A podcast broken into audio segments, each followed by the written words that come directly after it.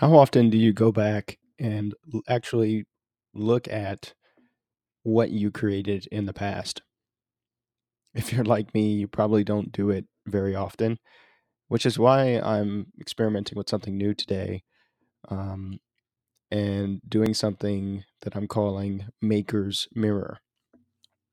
And what this is, is me going back and taking a look at some of my older stuff, some of my stuff that I haven't looked at in a long time, and just kind of reflecting on it and seeing what I did right, what I did wrong, what could have been improved, thinking about the circumstances of this creative element, and hopefully extracting lessons learned about the making of it and the outcomes of it to inform your creative process.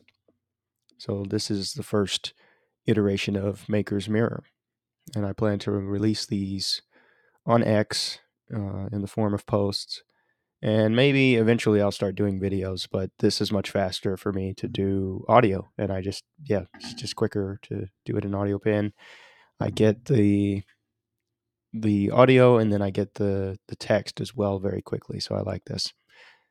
The first piece of I, don't want to say vintage because this one isn't that old. Um, this is one from this year, seven months ago, in fact. This is episode 19 of my military science fiction podcast, Cereus & Limnic. The episode is called Exploring the Study. Exploring the Study. Quick rundown of this episode. This one finds one of the three primary protagonists in the novel um, in her dad's study. And previously, this study is kind of an off limits place. She's been told her pretty much her entire life, you know, don't go in this room. This is where dad works. And yeah, so she's been very curious about this place. And due to circumstances in the story, she ends up needing to go in there to help her dad. And that's where we're at in this chapter. She's gotten in there with um, her friend Daniel, and they're exploring the study. This particular iteration of this chapter is in YouTube video form. So, of course, this is an adaptation of the novel, which was then adapted into the podcast, which the, this is an adaptation of the podcast audio version. So, that, yeah, I'll, I'll talk more about that. So, this is a derivative of a derivative. This this particular video uh, product. So this video was released on April 7th, 2023. And I want to give you some context around the, the context of the creation. I, I have it here in my notes that I said I was going to talk about. And yeah, I remember the week after that, my wife and I were planning to go on a trip um, to the mainland of Japan. And so we were going to spend a week or so just traveling around there and doing things. So as usual, as with most of my creative works, I'm in a time crunch, or at least I've put myself in a time crunch to uh, produce these these videos. So these videos were pretty much batched, batch produced. A lot of them were, um, and I'll, get more to that as I talk um, about what I could have done better, what could be improved about this. But first, let's let me talk about what I did right. First of all, I really like the cover image. The cover image is this kind of all blue aesthetic. I remember this was my early days of working with Midjourney, and I was still trying to figure out how to get specific outputs and yeah, I, I just hadn't really figured it out yet. So I, I would have liked I remember the vision was to have because in the in the book I describe it as this kind of low blue light. It's kind of a very dark room. If you've ever been in any intelligence type facility, they tend to be very cold and somewhat dark, and that's what I was envisioning in this uh, room. And I got close to what I wanted, but I, I wish it was less awash in neon blues and it, there was more like actual colors in there, like an oak desk and things like that. But yeah, those were things I, I didn't really know how to do at the time. So I like the thumbnail, the description in the YouTube videos. This is another thing that I really hate doing. This is another reason why I just don't do as much YouTube these days because description is such a pain in the ass. I hate writing. I know it's it's a great piece of real estate. It's a great piece piece of marketing, but I a good one just takes it's one of those extra steps you know you've already made the video now you're you're uploading it you're publishing it and it's like that one last step that um yeah i just hate doing it um i know there's been several ai tools that can do it now better easier but yeah i don't really like it but in this particular case this one i feel like it's well done We've got the hashtags up top um pointing to it what it is.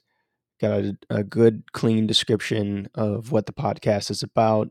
Really brief one liner about what the episode's about and then shout out to my wife who did the the voice acting for this one and then just kind of some credits and then i have a link to my newsletter which is great. Totally fine uh, and then trying to get feedback. So yeah there's a clear call to action. It's very well structured. I, I really like that I think that's all I have to say on the positives of this. Um, let's talk about the the where I could improve, which is in a lot of places. As I mentioned before, these this is one of a batch created, um, of created video adaptation. So at the time, I was using this service called Headliner, and Headliner, one of their USPs is turning your podcast into video in you know very simple to do that. Um, the problem is the output is very uniform and you can't really stylize it. It just and i remember i was still trying to figure out how it worked at the time. So it turns out it's hard to edit the once you create a workflow in it it's hard to edit it. And once you start the machine up if you shut it down then it starts all over again so imagine doing this for 20 different podcast episodes and yeah it, it was a pain because I was like, I want to edit one of these, but then you end up having to restart the whole the whole fucking machine, and it's it was really annoying at the time. So that's what I was working with here, and that's one of the reasons why the podcast, when you actually click in and get into the image, it's so just bland and generic. Um, it's just black screen on the left and then the book cover on the right. And I'm sure people saw that and probably didn't like that very much. Uh, but I mean, it's just kind of what I was working with. As I said, I was kind of under a time crunch with this.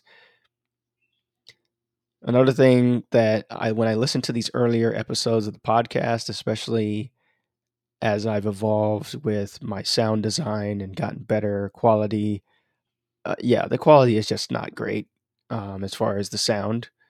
Um, nothing to do with my my wife's beautiful voice, but it's just I, I didn't do her justice with these with the quality of these early episodes. I, w- I was still very much experimenting and still learning how to put out a good, high quality audio. And these original recordings, this is one of the original recordings from, I think, 2020 when we were first recording the podcast back in California. And yeah, the quality shows. I, I was working with a, a much lower quality microphone. As I said, I didn't really know how to process the sound to make crappy microphone quality sound good. I was just kind of putting stuff out, which was fine. I'm, I'm glad I I put it out, but yeah, these early these earlier episodes show their age in a way that is it's humbling. I mean, it's good, it's bad because it just doesn't sound as great to my now more trained ears, but then it's good because it exists. It's out there. And, you know, you got to go through these kind of growing pains to get there. So that's what I would say I would improve. I've already mentioned the image. I would improve that. I would, um, if I were to remaster this today or something, I would definitely take a close look at the audio. And there's a ton of other things I would do to make the audio sound better, um, technical things. Uh, yeah, and the vision for these video adaptations was to have visuals to go along with the storytelling. But doing this for 60 something plus chapters, oh, I think I had like 50 chapters out at the time or something. For 50 something chapters, uh, while I'm still producing episodes of the podcast, just the the audio version, it, it was just not possible. There was no way. I remember there was a brief period of time that I was trying to do both, and I was like, uh, "This isn't gonna work because it's just too much work." And I'd, I'd rather the main audience is in the podcast, not in the video. The video was just kind of an experiment to break into video because videos are important. Videos are tend to draw more attention than audio. Let's get to finally I'll talk about the reception of this of this video. There's not much to talk about. I checked up the the YouTube stats and you know uh, obviously it, it, the performance was pretty light. Uh, I think it had like 15 views on YouTube when I pulled it up this morning. So not a smashing success. um, but like like I said, I'm glad it exists. I'm glad I kind of went through it. The thumbnail is okay. I definitely produced way better thumbnails, um, but it it works for what it needs to do. And so finally, let me talk about if you're trying to make something like this. You know, first of all, let me go through a quick rundown of the tools that I use. Like I mentioned, I use Headliner app to if you have a podcast and you want to turn it to a video very quickly, then I think that's a pretty good app. That's what I used. Um, Canva, I did the the text. I got the Midjourney image as I mentioned already in Midjourney, but then I put that into Canva. This is standard workflow of how I make most of my YouTube thumbnails. And then the original audio was recorded on Reaper. Um, Reaper is a cool open source DAW.